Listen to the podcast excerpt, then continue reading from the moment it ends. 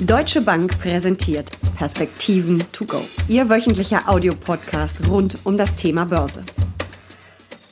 Wachstum über alles. Das scheint das Motto der Kapitalisten zu sein. Aber geht das überhaupt? Kann die Weltwirtschaft immer weiter wachsen oder gibt es Grenzen? Und was heißt das für Anleger? Darüber sprechen Uli Stephan, Chef Anlagestratege der Deutschen Bank und ich jetzt im Podcast Perspektiven to go. Uli, in Davos war euer Thema, also das Motto der Deutschen Bank, ist Wachstum also nur eine Illusion? Das Ganze als Frage formuliert. Äh, die Frage deswegen jetzt an dich. Ist Wachstum nur eine Illusion? Das glaube ich nicht. Ich glaube, dass wir an Grenzen von Wachstum dann kommen, wenn der Menschheit die Ideen ausgeht.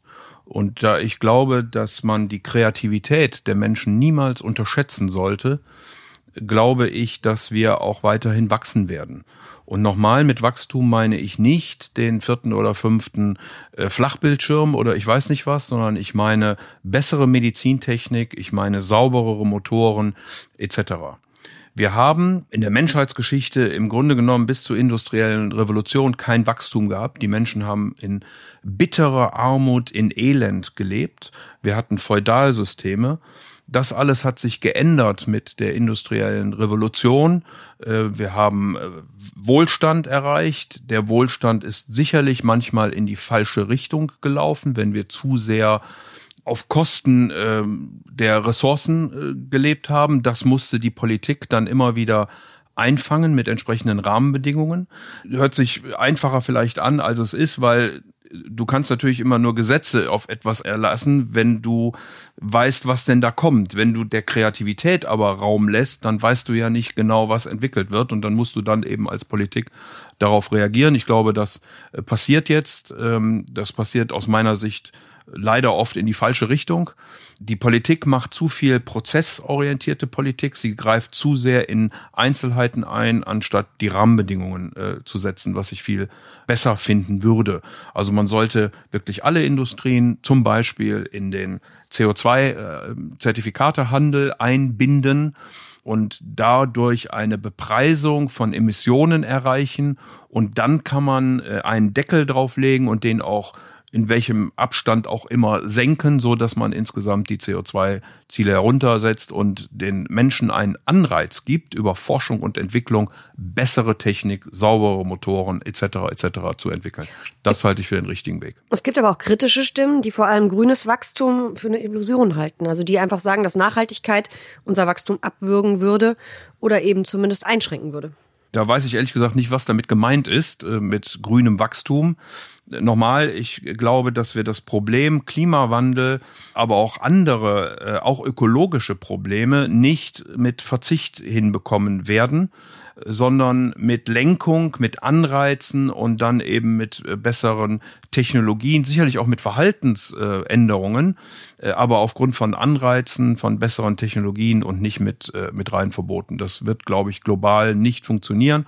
Und wir erleben das ja auch in der Diskussion, jetzt zuletzt in Madrid wieder, wie schwer sich dann Länder tun, all dem zuzustimmen, weil sie natürlich auch zu Recht sagen, guckt mal hier, ihr äh, Industrieländer äh, sitzt jetzt da auf eurem hohen Ross, ihr seid reich geworden und sagt uns jetzt, wir müssten auf all die Dinge verzichten. Äh, das wollen wir nicht.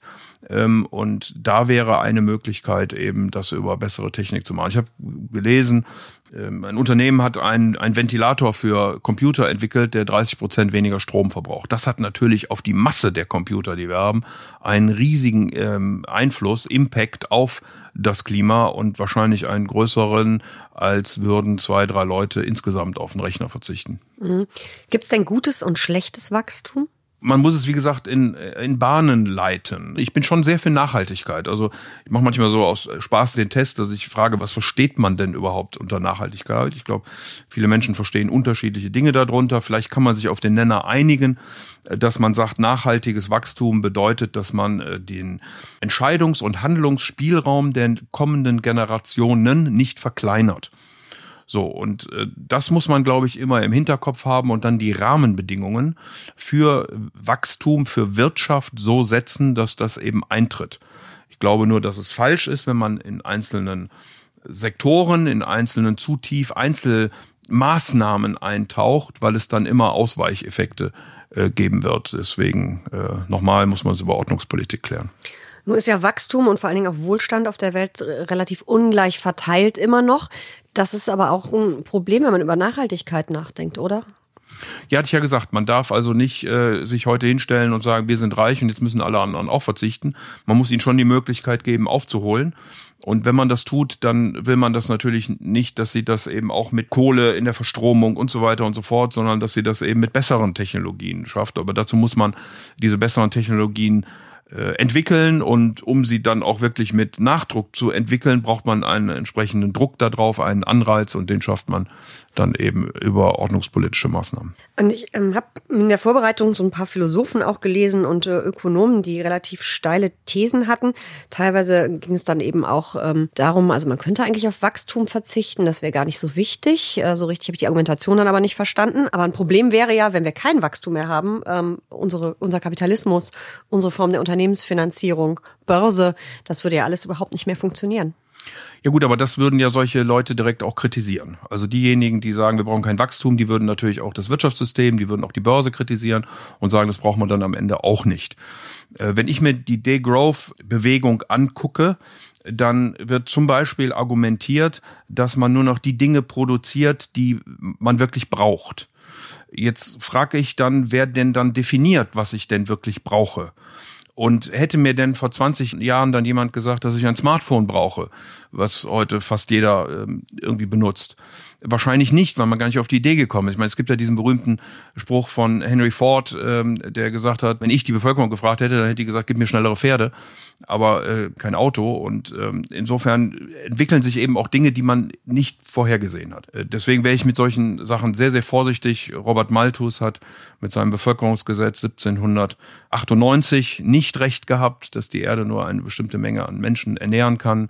Der Club of Rome hat seit 1972 noch nie recht gehabt und äh, deswegen wäre ich also vorsichtig mit solchen Vorhersagen. Äh, nochmal, man sollte die Kreativität des Menschen niemals äh, unterschätzen. Und Kreativität bedeutet am Ende Innovation und dann eben auch Wachstum. Forschung und Entwicklung und sich überlegen, wie ich das so in Bahnen lenken kann, dass eben Wachstum nachhaltig ist. Das heißt nochmal, die äh, Entscheidungs- und Handlungsspielräume der nachfolgenden Generationen nicht geringer werden, sondern im besten Falle sogar größer werden. Und das bedeutet natürlich, dass wir mit den Ressourcen der Erde vorsichtig umgehen, dass wir sie schonen, dass wir den Planeten lebenswert erhalten, aber dass wir eben auch denjenigen, die heute noch nicht fertig haben, die Möglichkeit geben, aufzuholen und im Lebensstandard, aber nicht nur im Lebensstandard, auch in der Kindersterblichkeit Sterblichkeit, in der Alphabetisierung, in der Lebenserwartung, dass wir denen da eine Chance geben, auf mal mindestens unser Niveau aufzuholen. Und auch bei uns gibt es ja viele Menschen, die heute sagen, ich bin noch nicht fertig, ich hätte gerne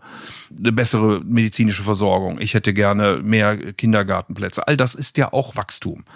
Von daher müssen wir uns wirklich überlegen, wie wir dahin kommen können und wie wir die Politik so gestalten können, dass das erreicht wird und dass es entsprechende Anreize gibt, uns genau dahin zu entwickeln. Kommen wir nochmal zurück zur Börse. Wir sind ja beide überzeugte Börsianer, Aktionäre.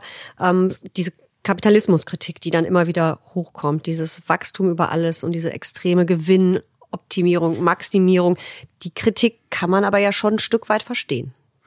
Weiß ich nicht. Ähm, das ist so ein bisschen dieses Tall Poppy Syndrom, wie es so schön heißt. Und aus Blumen, alle wachsen gleich, eine wächst oben raus, dann wird die direkt abgeschnitten. Es äh, muss ja schon möglich sein, dass jemand, der eine wirklich gute Idee hat und die auch in der Lage ist, in ein vernünftiges Produkt, was genau in die Richtung geht, die wir haben wollen, umzusetzen, äh, dass der auch damit Geld verdienen kann. Und nichts anderes ist Kapitalismus. Und nichts anderes ist auch die Börse, der hat dann eine Idee ähm, und will sie in ein Produkt umwandeln, braucht Geld dafür, geht an die Börse. Es gibt Leute, die sagen, ich glaube an diese Idee und, und gibt dir Geld dafür und dann kannst du damit ein Unternehmen aufbauen. Das ist Kapitalismus. Und äh, ich finde, dagegen kann man im Grunde genommen wenig ähm, wenig argumentieren. Man kann dann an irgendeinem Punkt natürlich sagen, dass man Einkommen umverteilen möchte. Das ist auch richtig so. Das erleben wir ja in Kontinentaleuropa sehr viel stärker beispielsweise als in den angelsächsischen Ländern.